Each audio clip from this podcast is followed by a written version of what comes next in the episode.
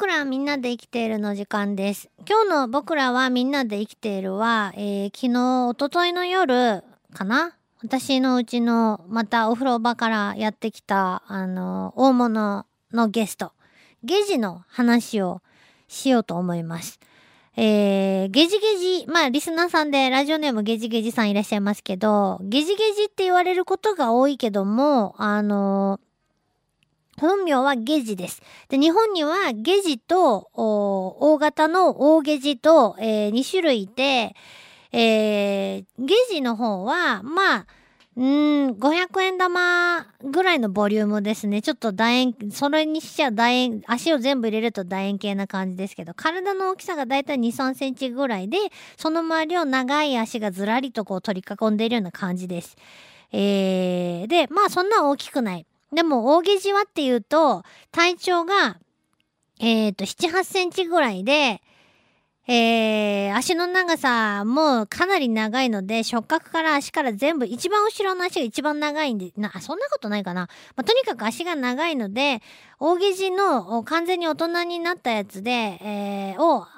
手の上に乗っけると、私の手のひらは多分軽く足伸ばしてって言ったら、軽く、あの、はみ出すんじゃないかなっていう感じです。これはだから家の中とか走り回られた日には結構普通はパニックになるかなというようないでたちなんですけど、あのね、えー、お風呂場の隣の脱衣所というか洗濯機とか置いてあるようなところに行った時に、あれはね、不思議なもんなんですけど、大物がやってくる時ってなんかね、ふとやっぱ雰囲気が変わるというか、ふって振り返った時に、もう目が合うっていうか、向こうはお風呂場から上がってきて、うわらわらってなんかもう音がなんか言ってる感じがするんですよね。うらうらって 言いながら結構ダッシュしてきてたんで、意外と向こうも何かこうパニクってたのかなと思うんですけど、走ってきたんですよ。足速いんですよね。あんなに足いっぱいあるのに。あ、足はきちんと揃ってると15対あります。で、まあ、ムカデとかと非常に禁煙の仲間で、肉食で、あのー家の中だと、ゴキブリとかね、じいさまとか食べるので、まあ、液中っちゃ液中なんですけど、じいさまと大ゲジどっちが住むのいいって言ったら皆さんどっちを選ばれますかな？っていうような、まあ、なんやろな、足が多いんで嫌われ者っていうか、でも確かに最初は私その、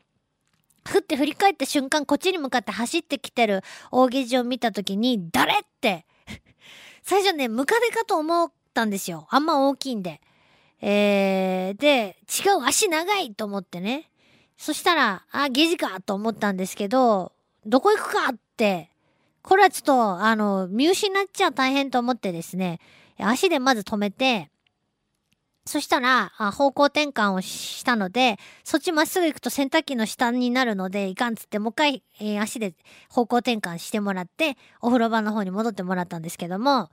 面白いなと思ったのは、あのーお風呂場のタイルの上とかツルツル滑るとこでも平気で歩けるんですよね。本当に。だけど、タイルって私たちから見たらツルツルするのに、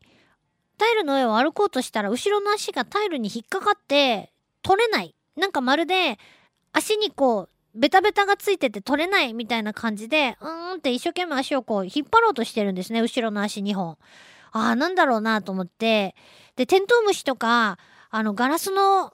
ガラスの窓でも平気で縦に登っていくじゃないですか。なんで滑り落ちないのかなっていうのすごい不思議なんですけど、テントウムシとか足の先から意外と粘着質のあ、粘着性のあるものを何か出してるっていう話を前に読んだことがあって、ゲジもなんか、そんなん出てんのかなと思ったんですよね。でも、ほら、何ですか。普通に、ゲジとか住んでる外の世界にはそんなツルツルしたものないだろうから、そんな登らんでよかろうもんって思うんですけど、テントウムシにしても。でも意外と草の葉っぱの上とか滑りやすくて、そういう粘着質のものとかいるのかもしれないなとか思いながらですね、そのゲジの足が、足が取れんっていう、足が取れんっていう動きがちょっと不思議だなと思いながら見てたんですけど、足が取れんといえばですね、ゲジの最大の特徴として、そうやって肉食でまあまあ大きくなるんで、無敵じゃないのと思いきや、やっぱり、えー天敵とかはいるわけで、えー天敵とかに襲われたくないゲジとしてはなんとか逃げないといけない。で、えー自分の足を切る。実節と言います。自分で切る。これトカゲの尻尾もそうですね。自分で切る。実節という行動を取るわけですね。で、その残された足が、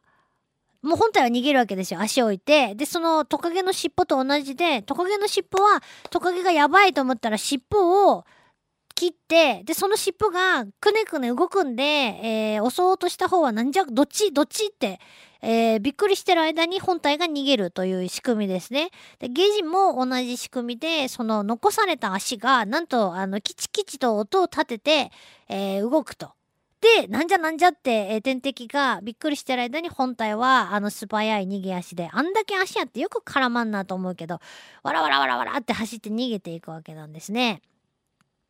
で、お風呂場にそのままにしておくわけにもいかず、っていうか、どっから入ってきたんっていうのがもう本当に不思議でしょうがないんですけど、ムカデにしろ、ゲージにしろね。で、えー、そのゲージどうしようかなって思って、で、まあ、一日ほっといて、あの、いなくなったと思ったんです。次見たらね。えー、もう見当たらなかったんで。したら次の次の日見たら、あー、なんだ、こんなところにって。えー、まるで忍者がですね、戸口の真上にね、隠れて、いなくなったって思わせるみたいな感じで、えー、お風呂場のドアの真上にいて、しかもこう、色が似てる黒っぽいとこにいて、あのー、気づかなかっただけでそこにいたんですね。あ、ようおったね、あんたっ、つって。で、ずっと、まあ、お風呂に入っ、たその水蒸気がこもりますよねお風呂にねそれが体についたのをこう一生懸命こう落としてる感じでピリピリ動いてたんですけどもこれはもう大ごとになるんで、えー、もしかこうほらねポトって落ちてきたりしてねしたら絶対ネットをかけられたりしそうなのでこれではいけないと、えー、お外にもう変えていただこうと思いましてでそういう時にあのー、捕まえるにはどうするかで、ゲジみたいに自分で足を切ってしまう相手を素手で捕まえるのは、これはね、もうね、大変危険なわけです。ゲジにとって。で、あの、写真に撮って後で数えてみたら、上から真上から見た時に左側に13本、右側に9本しかも足が残ってなかったんですね。そんだけもう足を落としてきちゃってるんです。で、子供のゲジだったら脱皮をして大きくなりますから、脱皮をするたびに足がまた戻ってくるけども、えー、最後まで脱皮しても大人になってしまったら、もうそれ以上足を生えられないので、えー、えー、そりゃね、いかん。多分素手で捕まえたらびっくりして足落とすだろうなって。本当はそのキチキチって動く足見てみたいのはずっと前からあるんですけど、それはちょっとやめようと思って、で、箱を、ちょうど入りそうな箱を用意し、箱を蓋付きのね、箱を用意して、それでですね、あのー、そうやって、えー、さっきの登場したゲージを、走ってきたゲージを方向転換させる時もそうなんですけど、どこを触ったらどう動くかっていうのって、だいたい虫ってなんかこう、決まってはないけど、ゲジみたいに体いっぱい足、体全体に足が生えてて、で、触覚があるような生き物は、まあ、基本的に触覚すごい長いやつは触覚が一番、まあ、触覚が敏感なわけですよね、一番。足と触覚どっちが敏感かって言ったら、あの、足はもう切り離すぐらいのものなので、そんな敏感だったら切り離してる場合じゃないんでね、触覚の方から触ると、どう動くかちょっと読みづらい。まあ多分触覚を触ると一回後ろに下がるような形になってそのままあの前進していくかとりあえずのけぞったりするんで後ろから触る後ろ足の方から触ると前に動くんですよね。うん。それで、えー、前に箱を構えて、後ろ足をちょいと触ると、箱の中にまんまと入ってくれるっていうような感じで、で、すぐ、まあ、難なく捕獲しまして、えー、外のですね、草むらにお帰りいただきましたけども、そういう風な、あの、扱い方をすると、お家の中に迷い込んできた虫を、えー、が、どこにどう動くかわからんってならずに、意外と、えー、ご体質、スムーズにしていただけるんで、まあよかったらこ、これからの虫の季節、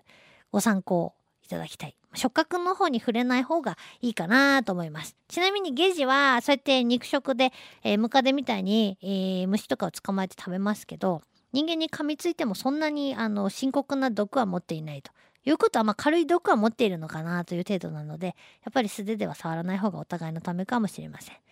以上、僕らみんなで生きている。でした。LoveFM Podcast LoveFM のホームページではポッドキャストを配信中。